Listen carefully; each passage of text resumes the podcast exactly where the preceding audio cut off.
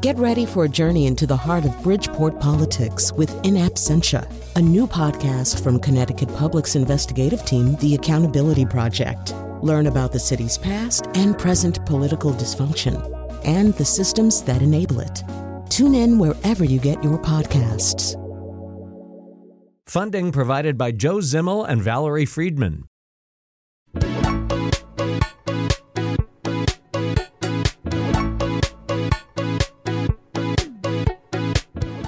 Am very excited. We're talking to Krista Tippett. Uh, I probably don't have to tell WNPR listeners who that is. She's a journalist and host of On Being. She's the author, most recently, of Becoming Wise, an inquiry into the mystery and art of living. Uh, also, the author of Einstein's God, Conversations about Science and the Human Spirit. Uh, she's won all kinds of awards. I'll be here all day if I uh, start uh, identifying her that way. So we want to instead plunge into the book. But Krista Tippett, first of all, welcome to this show. I am glad to be with you.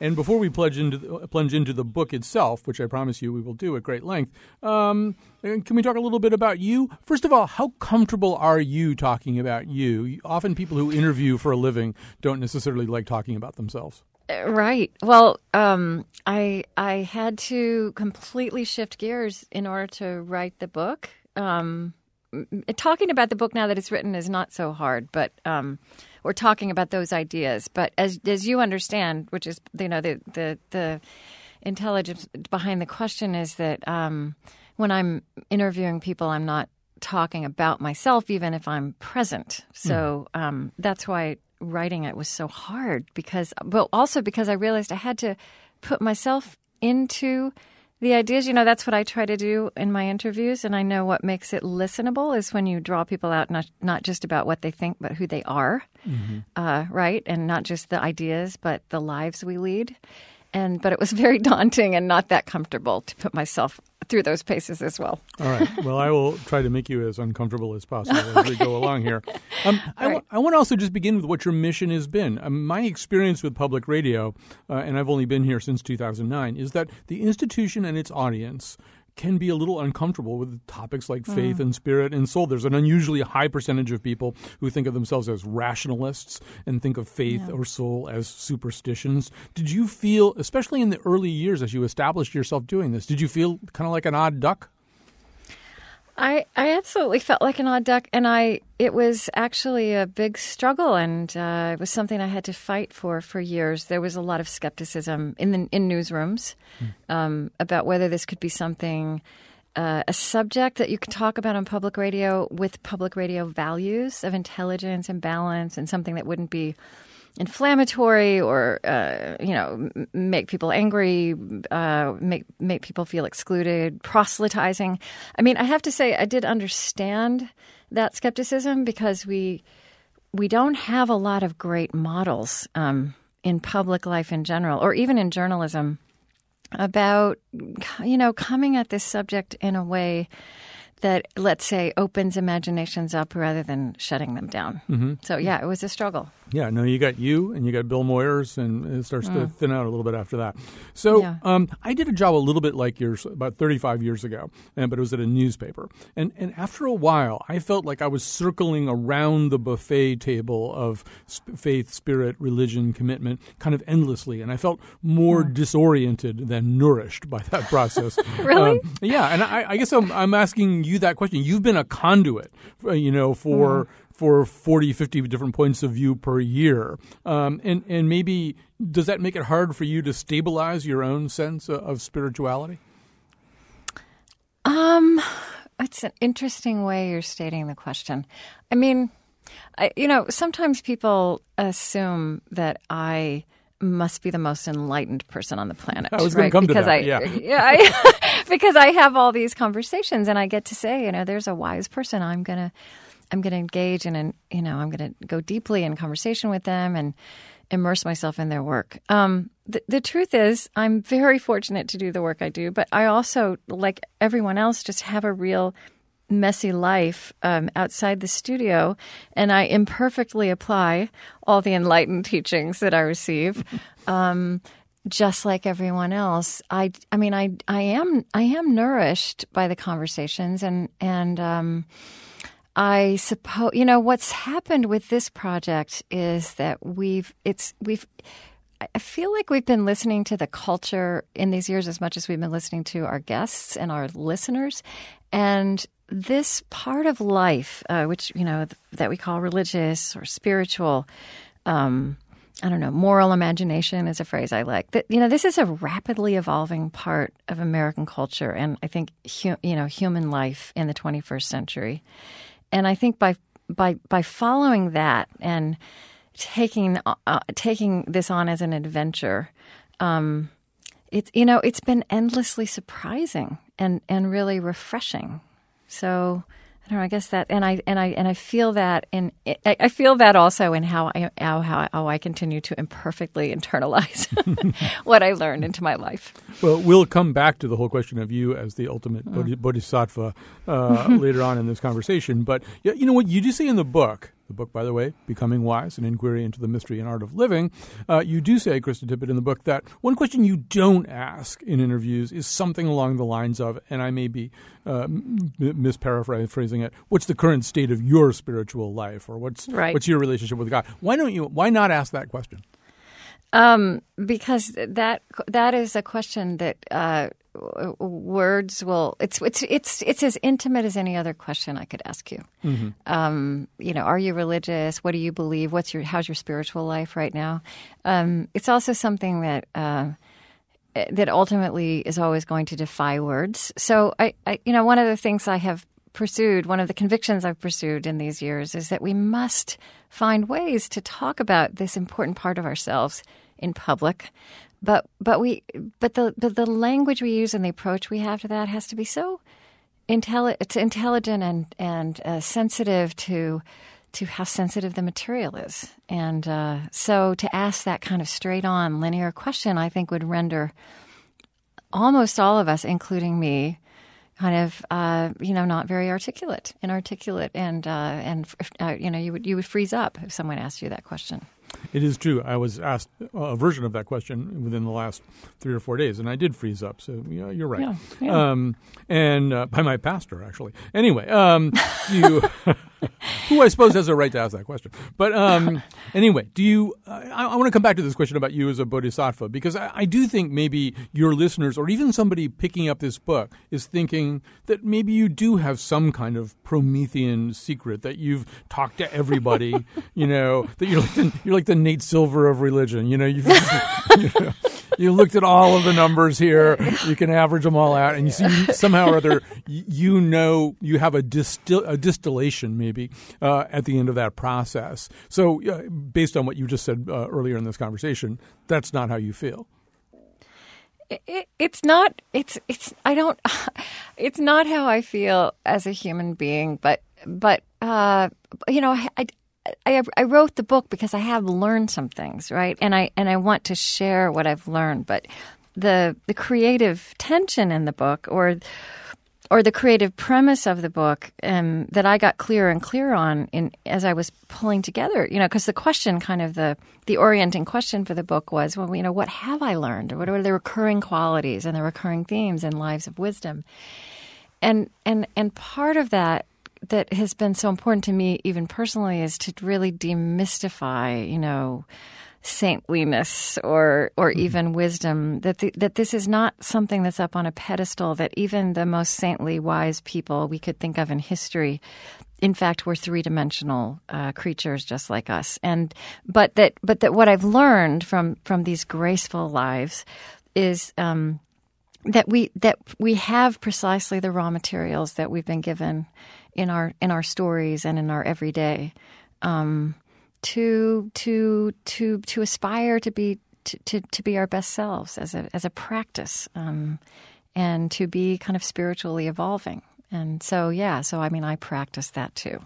Um, reading the book, I, I, got the feeling that probably there are a lot of occasions, and I'm going to invite you maybe to describe or mention one of them, where you walk away from the interview in this pretty ecstatic state, thinking, "Oh, that was it. You know, I just got handed the key, and, and that gradually you, instead of that being the case, you kind of fit it into the mosaic uh, of everything that you've heard and learned and incorporated into your your own way of living. But do you want to mention one time where, at least in, in the immediate afterglow, you thought, "Oh no, that's it. That's the whole thing. I, he, he or she just told me everything I need to know about the mystery of life."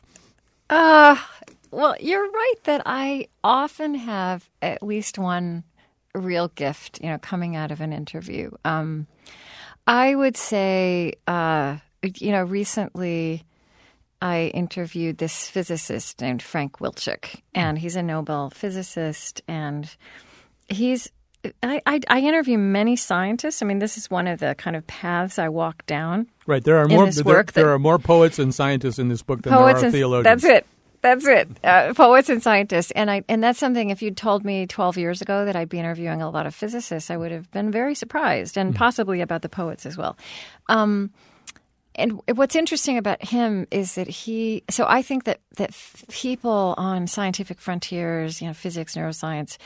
Um, they may or may not be religious themselves. They may or may not be at all interested in theological questions. But you know, in these spheres, we are actually people are actually posing questions that are that, that were the kinds of things that, that philosophers and theologians did before, and, and and making discoveries and having insights that in fact are spiritually theologically evocative. But what's interesting about Frank Wilczek is he's actually willing to go there. he's interesting to say, yeah, I learned this, and he's not religious, but I learned this in physics, and this has relevance to life.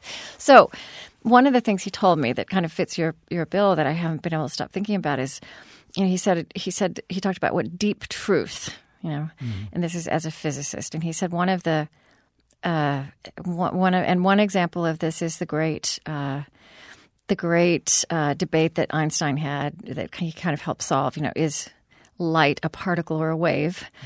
And the answer is that it's both, but it depends on what question you're asking. Uh, and you can't actually come up with both answers at the same time. And he said that the definition of a deep truth is that it's a deep truth, right? Is that its opposite is also true. Right. Although you can't entertain those two truths at the same time. And and, and what I, I want to so I've I've thought about that so much and I also just will share that I spoke about that at a at a book event we had here in Minneapolis. The mayor of Minneapolis was there. She just gave her state of the city address last week and she wove it around this notion of the deep truth from a physicist from you know from this program about the human condition. Um, and and and I think what she talked about is true of you know um, all of our cities right? It's it's this you know we have all these huge heartbreaking challenges and and that is a deep truth. And another deep truth is all the incredible initiative and promise and goodness and you know this abundant energy that's out there to help heal and and help help create new resilient structures. So that would be a recent example that I'm really living with. Right. And I'm with you on the physics stuff. I mean, actually, one of the things that keeps popping up in this book is the way that the, the, the truths or the ideas, they don't change that much in some ways. That, that Brian Greene in your book sounds a lot to me like William James explaining radical empiricism, mm. and, and, that, that the string theory stuff in your book sounds a lot like Plato, right? Uh, that yeah. notion, the notion of, the, of a hologram projected from some primal source uh, it, it's it, these these ideas that people have been exploring for millennia. It, it's they're reworded and rephrased and enlarged upon and, and enriched and deepened. But you know, in yeah. some ways, we're asking a lot of the same questions as Plato. Absolutely, absolutely. Yeah, and I think that's why. But but what I love, you know, we have so we have all these new rich images and these new rich um, discoveries and um, and vocabulary to because these are such huge truths and uh, and I think we need all those vocabularies and all those images to to start to you know create an accumulative imagination that can approximate them. Now, the book is divided up into uh, five themes, and we're going to try to touch on all of them uh, as time permits. But as we head uh, towards our first break, maybe we can talk a little bit about the first section, which is called Word mm. and Words, and um, and it's also about stories. You have a lot of people talking about the notion of story. One of them uh, says that sometimes we need stories more than we need food, almost. Um, yeah. And and you do share some of your own stories, including uh, one about your father, who had literally a, a nightmarish childhood, the kind of childhood yeah. that produced nightmares in him. Um, can you tell a little bit of that story now and explain how it fits into what you're trying to say in that in that section? Yes. Uh, so one of the kind of breakthroughs of this of this writing was realizing that I, have never really talked about that part of my story, um, and but um, as I was pondering um, what it is I've learned about um, how our words become powerful and how how they how we touch each other with our stories, you know, um, and and how when I talk to people, as I always do at the beginning of my conversations, about the spiritual background of their childhood, I mean, the, I do that because everybody has a story, but I but I'm, i do it more because it's that part of our lives. Um, is a place that is searching and it's full of questions. And I find interestingly that um, that a lot of the questions people end up following for the rest of their lives somehow in their professions or in their avocation. There's, roots of that in your early life, and uh, and I, I, and I and I um, realized very late in the writing of this that I'd never kind of really critically posed that question of myself. I'd I'd posed the question of the religious background of my childhood, but the spiritual background of your childhood is more expansive than that. Mm. And I realized that, you know, one of the very sad and puzzling features of my childhood was the fact that there were things in my house that we could not speak about and questions we could not ask. And and and primary among that was, you know, my father had been I knew that he'd been adopted when he was 3 and that he had a little brother and an older sister and that he knew what his name was um, and that at some point his mother had tried to kidnap him back, and that he had screaming nightmares in, in the middle of the night. But we weren't, I mean, so just those facts, you know, they're just stories, and you suspect the worst. And I realized that there was something in me in in my early life about about the unaskable questions and how they form us and how important it would be to name them and live with them that was still animating me. And, you know, this was just a, a kind of amazing revelation.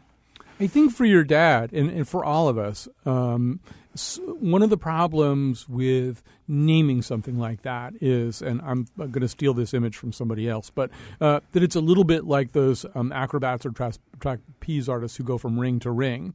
That in some ways, to let go of that ring, the ring that that has on it the the the, the troubling childhood, the childhood that was so horrible as to give him nightmares. You've got to know where the next ring is. You've got to be reaching out right. for the next right. ring. And if he didn't have that um, yeah. it might have been very hard to, to let go of by speaking about all of that trauma.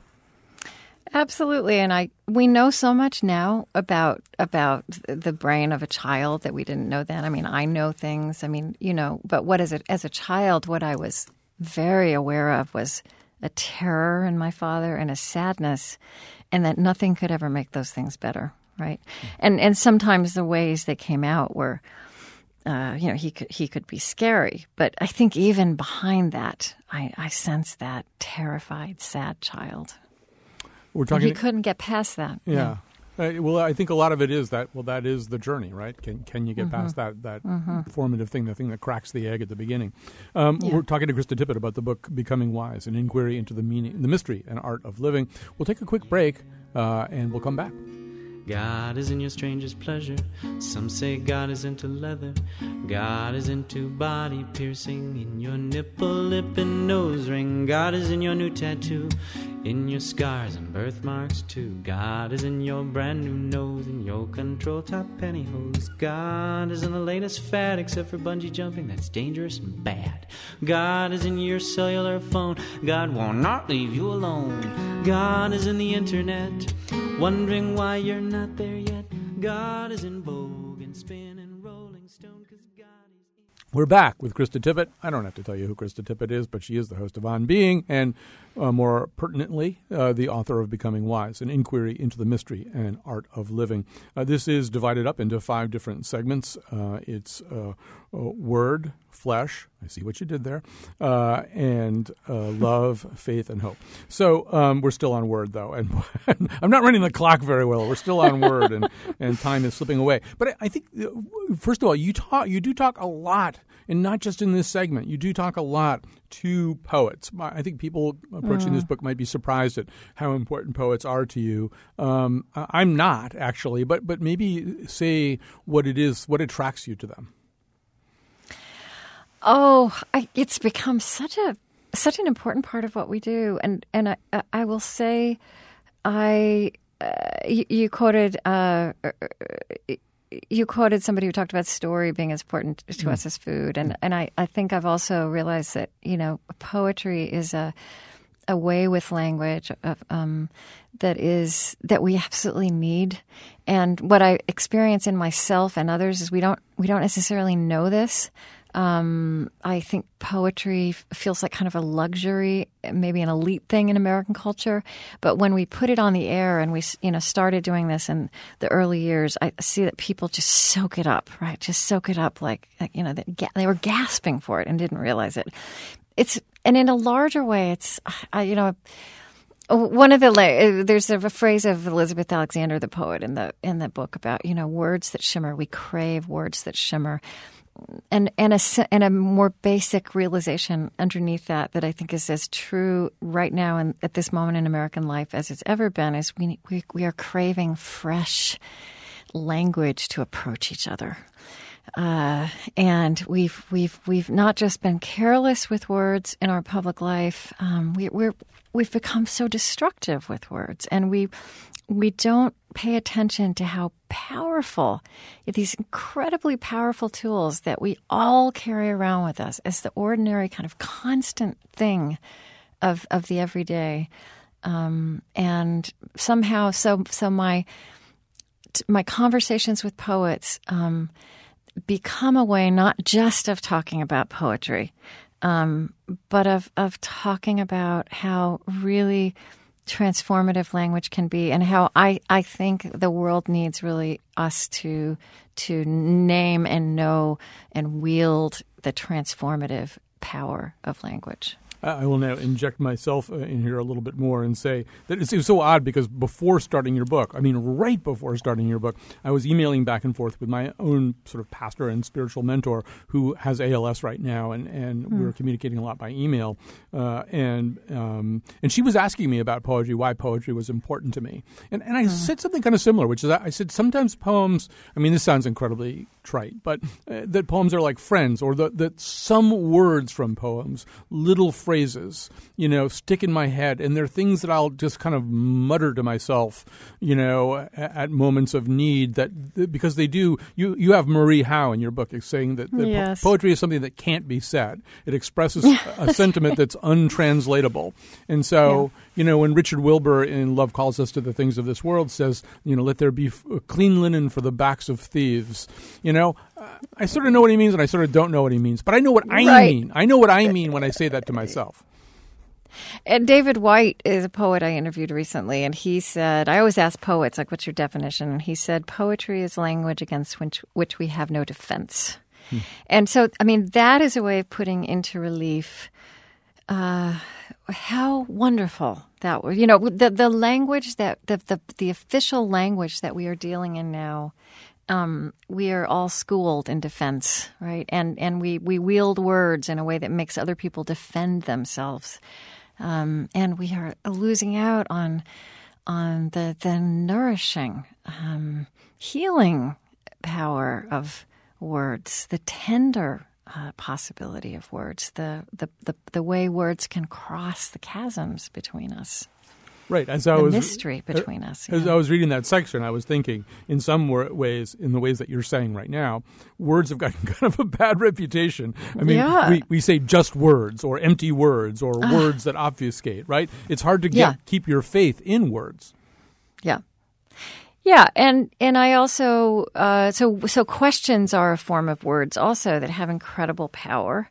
And you know what I've learned as a and this is one thing that was that was this was a great thing about writing the book was really thinking this through. And you know one thing I I have learned is that you know questions questions draw forth answers in their likeness that you know that answers mirror the the questions that they you know that they rise or they fall to meet. So you know, w- we deal in, in kind of combative questions in this culture, and and um, and a combative. It's very hard to transcend a combative question with anything but a combative answer. It's hard to, it's hard not to meet a simplistic question with a simplistic answer, but it's very hard to resist a generous question. Um, and that's that is a power that we all have it in us, you know, every day, every minute, to use words in that way. You know, when uh, noticing that that was the name of the first section of the book, I also was thinking a little bit about the beginning of John. You know, in the beginning was the Word, the Word was yes. with God, and the Word was yes. God, uh, and you know, He was in the beginning with God. Uh, uh, and obviously, we we think we know what John is talking about, but wh- why do you think John expresses it that way? Why choose the word "word" to talk about yeah, the story? the logos. Yeah. Well, I mean, you know, it's a very it's and I you know you're kind of taking me back to my seminary days, which were in Connecticut at. Yale Divinity School. Um, uh, I mean, it's not it's not in a linear way. You know, it's it's a the, that word is a is a really seminal Greek concept, and mm. it's it's it's it translates as word. It's it's more than that. Mm-hmm. But I do think that what you're pointing at. I mean, you know, the rabbis will say, you know, words make worlds Right. right? It's and it's this. It's a similar thing. Um, it's a similar insight, and uh, about something that we treat so carelessly, right? That we just take for granted. I, have been yeah. thinking about that passage actually in a in a Tippett-esque way, uh, in connection with physics and with uh, the philosophy of physics Here's the philosopher James Ladyman who says, uh, looking at particle physics, looking at quantum physics, he, he says, in, I think in the end it may be that the world isn't made of anything, um, and and and I think yeah. about that in terms of word. I mean, I, I don't think of it as nothingness. I think of it as not muchingness. Uh, and what if the world is made of not muchingness? And what if the word? What if even in that passage, what he's really talking about is to get back to what you you said earlier in this conversation that really what we're doing is is pattern recognition. So much of existence involves us as observers, us picking a, a choice, wave or particle. What is it? What is this right. that we're inhabiting right. right now? Maybe that's a little bit what John means by word is that we're just constantly reading reality. Right, or also just to carry, I like that that analogy farther. That you know we choose the the questions that we ask, and those questions create realities. Right, I mean the the the, the kinds of answers and responses and dynamics that come back at us. We we help create those by the way we come at them, by the way we draw them forth. We're talking to Krista Tippett right now. The book is Becoming Wise, an inquiry into the mystery and art of living. Well, we better move on. We better. We can't stay with word all day. We have to. Well, you know, on. we you and I both deal professionally in words, so I yes. think we can be forgiven for dwelling on That's this. That's right. We did a little bit. Um, yep. So, but we should move to flesh, uh, and mm. there's a lot to say. Um, maybe I'll get you to tell a, another story. You, you you start by kind of exploring kind of the old-fashioned dualism that that uh, in some ways the the world of the flesh is very different from the world of the spirit, and you grew up in an, in an environment where your grandfather, who was a preacher, um, saw saw that in very stark terms that that, that mm-hmm. the temptations of the flesh really were. Um, a counter narrative to living anything like a, a, a holy life. Um, and that, you know, in, in a way that I found very interesting, you sort of came back to that and thought, well, you know, I rejected that kind of dualism at one point. Now I sort of see maybe there's, maybe he had a point in certain ways. Can you say more about that?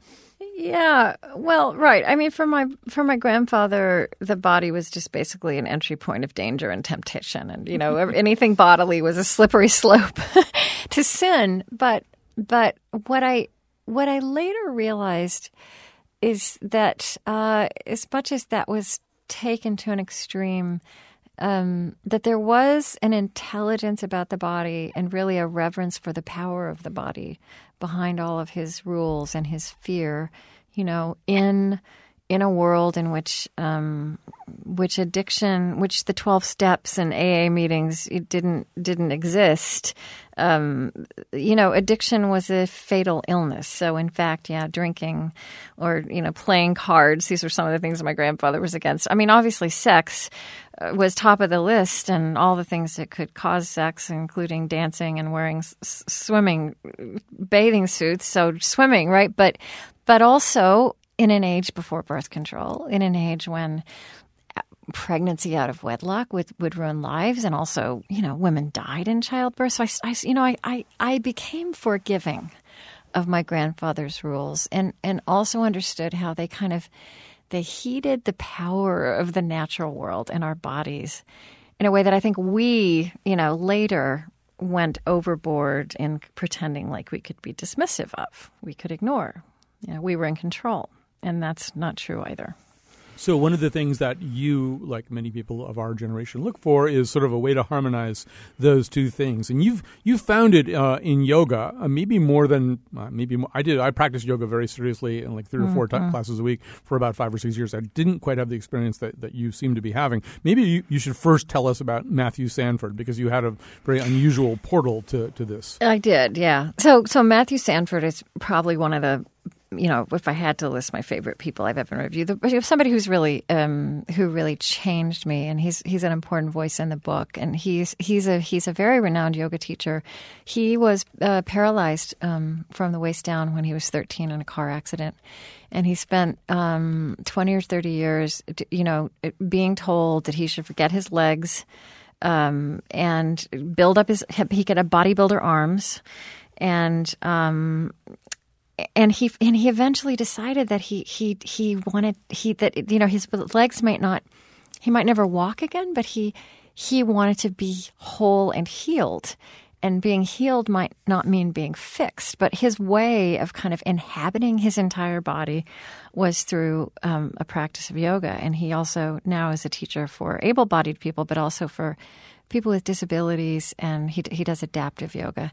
And I, I think what Matthew's able to do because of his disability is actually really inhabit the kind of you know that subtle layer of yoga which is about connecting your body kind of at an energetic level and not just about muscles and nerve endings um, and he has made the most remarkable observations, uh, you know, for example, that he's never known somebody to begin to inhabit their bodies and and, and honestly, like in all its grace and all its flaws, without becoming more compassionate towards all of life. Um, he also um, says, you know, he's on a trajectory. He was kind of rushed through a trajectory that in fact we all are on, right? I mean, we all don't have a catastrophic accidents at a certain stage, but our bodies are, you know, they're moving. There's an arc of decline.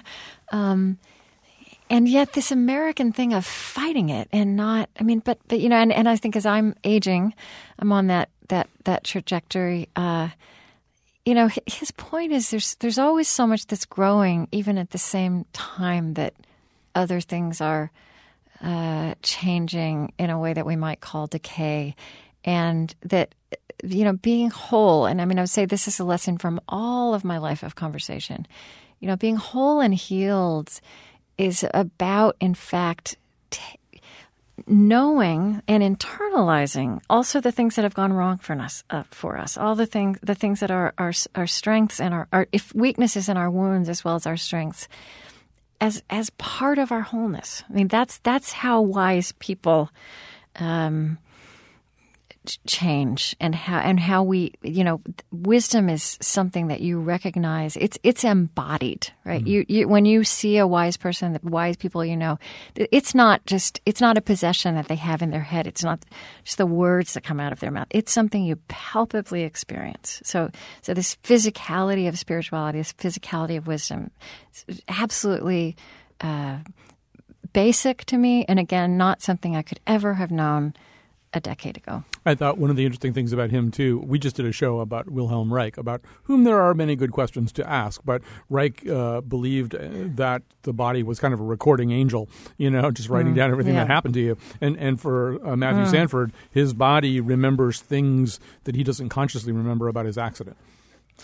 Right, and Matthew made that observation a couple decades ago. You know, now I'm interviewing psychiatrists and uh, people people who are understanding um, people working in trauma now who are understanding you know at at at the physical level as well as the psychological level how you know trauma and joy how memory does lodge in our bodies as much as it lodges in you know these and in fact I think I think I think I think uh, you know 50 years from now, people will look back and even look at the way we talk about body, mind, spirit, emotions, these things as being separate and not, you know, we are now learning in very concrete ways how unbelievably interactive all of this is.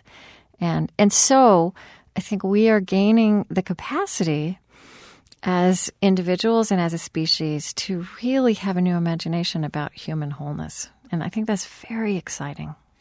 All right, uh, time is trickling away. We've only done two out of five themes uh, from the book, Becoming Wise An Inquiry into the Mystery and Art of Living. We're going to take a break. If you haven't become wise already, uh, just listening to this, I can almost guarantee you that in the final segment, you will become at least a little more wise uh, with Krista Tippett. Uh, we'll take a break and we'll come back after this. God is in tourist class on a frequent flyer pass. God is in the pilot light dancing through the night. God is in the radio. Wolfman Jack told me so. God is in the microwave. Unless you try to use something metal, then the microwave is the devil.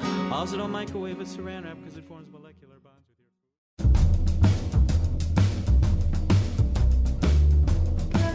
food. Today's show was produced by Colin and me, Chion Wolf. Greg Hill tweets for us at WNPR Colin, and the part of Bill Curry was played by Pope Francis. For show pages, articles, and photos, go to our website, wnpr.org slash Colin. On tomorrow's show, baseballs and basketballs. And now, back to Colin. We're back with Krista Tippett. Uh, her book is called Becoming Wise An Inquiry into the Mystery uh, and Art of Living. Uh, she also, of course, hosts On Being, which you hear on this very radio station. So, uh, the, other, the last three segments of the book are love, faith, and hope. I don't know if we'll have time for all of them. That sounds kind of like a sad thing to say. We don't really have time for love, faith, and hope. Too bad. Um, but uh, so, in the chapter about love, even knowing who Krista Tippett is and what uh, she's like, I didn't necessarily expect to read in a chapter about love about Paul Ryan and a nun, about a black trooper and a white supremacist, about a geophysicist, geophysicist and, a, and an astronomer who searches for planets capable of sustaining life. Clearly, Krista Tippett, I've been looking for love in all the wrong places, as the song says. But maybe just pick one of those. And I, I don't know. The Paul Ryan and the nun is kind of an interesting one. She actually is a, a pretty big character in that segment. Yeah, she's uh, Sister Simone Campbell, of, famous as the nuns on the bus. I do write about love as something that we do in private, and I think that uh, uh, what we know, what we can know about love, and how complex it is, right? How full, how many facets of love there are in our lives if we really stop to think about it. How many different forms love takes. How it is the most complicated thing we do.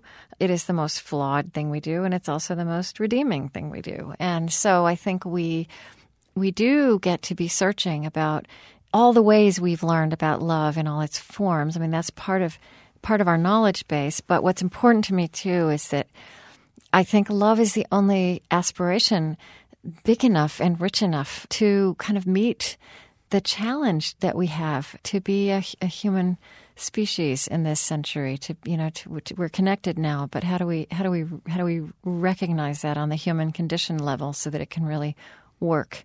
Um, so I want I want us to take love out of its private bubble in our imaginations and, and, and really think about what it could be to for love to be a public virtue, for it to be something muscular and robust and resilient.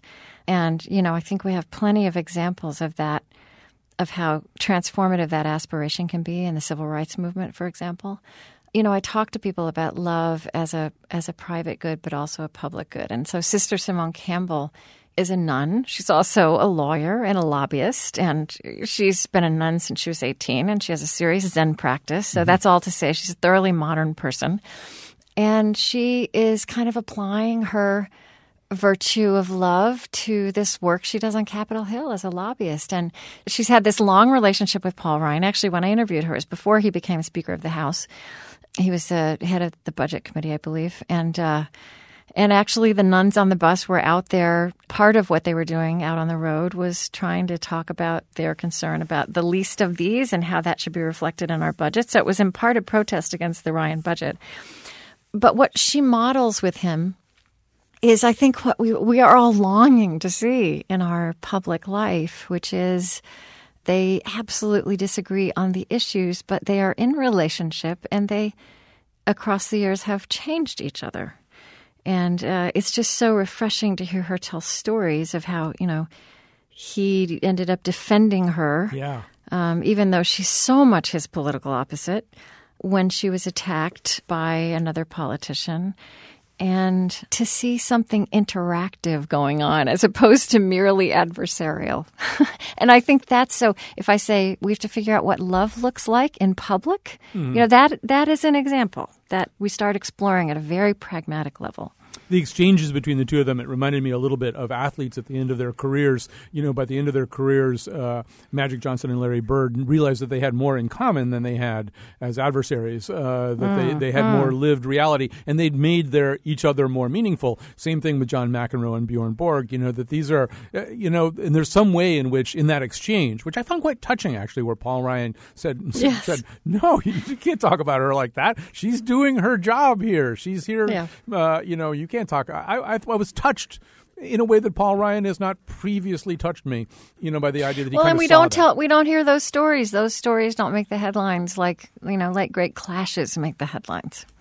I think also um, that one of the things we can segue a little bit into faith from here because one of the things that faith so I should just preface this by saying I'm six years ahead of you on the road of life right now. And for the last year, for the first time in my life, I've seriously gone to church, like every Sunday gone to church. Never did that before in my life. And one of the things that you know, if you go to church, no matter what you think, no matter what the architecture of your faith is at any given moment, one thing you start learning is that you really do have to think about this all a little bit more expansively and a little bit different, you know. And and mm-hmm. so this past Sunday, I, I had been angry at somebody elsewhere in my life and I had been rehearsing all these very kind of angry sentences like if this ever happens again or if you ever do this again and I was sitting there in church listening to the guy giving the sermon and I this, like this voice completed the sentence in my head if you ever do this again I will forgive you. you? That's good. Right. And that's a promise. That's a threat. You know, and, and somehow or other, you can't live alongside faith even without beginning to think, oh, yeah, so I, maybe I don't agree with Paul Ryan that much, or maybe he doesn't agree with me that much. But there's there's so much more going on. Yeah. And I'm not sure this is heading into faith It's kind of about love again, but I'm not interested in faith that's about abstractions. I mean, I think this maybe this is where the two things come together. I'm. Mm and if we're not dealing in abstractions, we're always dealing with complexity and we're dealing with both ands. And uh, the thing about love, whether in, in whatever form that might be, even if it's our imagination about divine love, we are in the people closest to us, the people we love the most, the people in our intimate circles of family and friends. There are people in those circles who we have so much in common with, and we're so in sync, and there's all this harmony, and peace, and peace and joy and love, and that you know bright sense. And, and there are people who we, we choose to stay in relationship with where there are lots of points of difference. And yet we make that staying in relationship, that belonging to each other, a priority. And we, we figure out how to do that. And it, you know, it sometimes means that there are things we just don't talk about. So it's never this, and I think faith is the same thing, right? It's, it's never this simplistic, you know, easy glide. And when we, when we put these things up on some kind of weird pedestal or make, turn them into abstractions, we actually alienate ourselves from the real rich possibility of these things. Um, Krista Tippett, uh, we're getting uh, very short on time. So I'm going to just say to people listening out uh, there right now, we'll talk a little bit more about faith. We don't have any time for hope. You want hope? Uh, you got to read the it's book. It's cost you twenty eight dollars, basically hardcover. Uh, it's cheaper on Amazon, I have to say. All right, uh, we like to support our independent booksellers. Go, I know, I do too. Go play, go pay bust out retail, bust out okay. retail for Krista Tippett's book. But so you know, there's there's a story in the faith section that I it's like I have to think about it about 20 more times before I decide what it means to me. But there's a story, and I'm, I'm sorry I cannot quote the name, but it's a, uh, I think you describe him as a millennial who goes into a, relig- a, religious community and starts to find faith while talking to a member of the religious community who's in the process of dying and having his faith shaken by the process. Yeah. M- maybe you can sketch that out a little bit more. It's like a thing you have to think about a lot after you. That's Nathan Schneider, who is uh, a millennial who, you know, okay, so so we we are the first generation of humans who have been free to choose our own spiritual identities. Mm-hmm. Really, like it's uh, unparalleled. And so he's a, a person who, twenty something, who was raised by parents. uh, You know, again, this whole new phenomenon in the future history of humanity. Who said, "Well, you know, we don't belong to any tradition, so go out and choose your own." And they introduced him to a lot. And then, of course, what he ends up doing is getting baptized when he's seventeen in the Catholic Church. But the story he told was, and so he's really an amazing person who's tracing the new forms spiritual searching and identity are taking in these new generations. There was a line in his in that he's written two wonderful books, and one was about Occupy Wall Street, and part about this spiritual strain in that that you never heard about, and the other is kind of about this. He's it's like the search for God from the ancients to the internets. And there's a line in his book, which is a line of poetry of William Blake, and I can't remember it myself either, but it's about what you hang on to. I don't know. Anyway, it's about not being able to hang on to something. And uh, he put it in there, and I just, it didn't quite make sense to me. So I asked him, like, what does this line of poetry mean to you? And then there was an incredible story behind it that it was, he'd gone on retreat at a monastery, which is another thing a lot of people are doing, religious and non religious. And, uh, this monk had become his mentor and part of his kind of his companion in becoming Catholic. And he had seen this line of poetry on the wall of this monk and asked him about it. And and it turned out that this man was dying and had been dying a lot of the time Nathan knew him.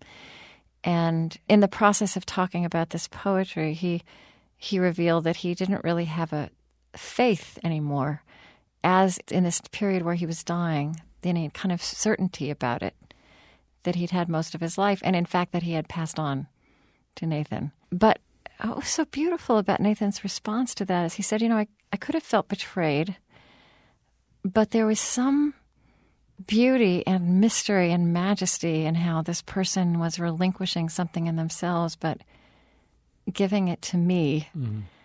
Again, this comes down to the mystery of us and how we are just these living, breathing contradictions and and paradox. And there's the greatest paradox of all that we're kind of made by what would break us as we go through our lives.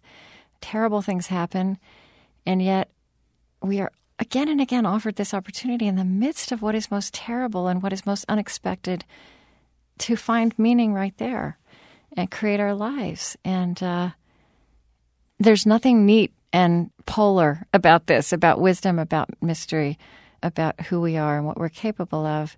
But I think those of us who are willing to take that on as an adventure and be curious about it and accompany, allow ourselves to be accompanied and accompany others, um, there's a lot of joy to be had as well as, you know, insight, edification. That really is a story that I'm going to come back to a bunch of times and think about some more and try to figure out what it means to me. But it, it, it's really, really interesting, almost in a kind of Zen koan way. Yeah, just to just to let just let it sit there and not be able to tie it up, right? Right. It's just Back to mystery. All right. So as we end here, we will give you one little smidgen of hope, uh, sort of, uh, and that is uh, we're talking to Krista Tippett. The book's called "Becoming Wise: An Inquiry into the Mystery and Art of Living." So you end you end in an interesting way. You end with actually two terribly sad stories. One of them about a young woman who died in captivity uh, uh, with ISIS uh, or by ISIS, and, and another about a, a group of people, uh, Muslim Americans, who who died in a senseless shooting uh, here in the United States. Um, and uh, well, and you and that's part of your chapter called Hope. So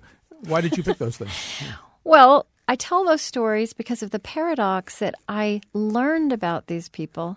I had the gift of knowing these people were in the world and remembering how many people at any given moment are in the world with their great goodness and beauty.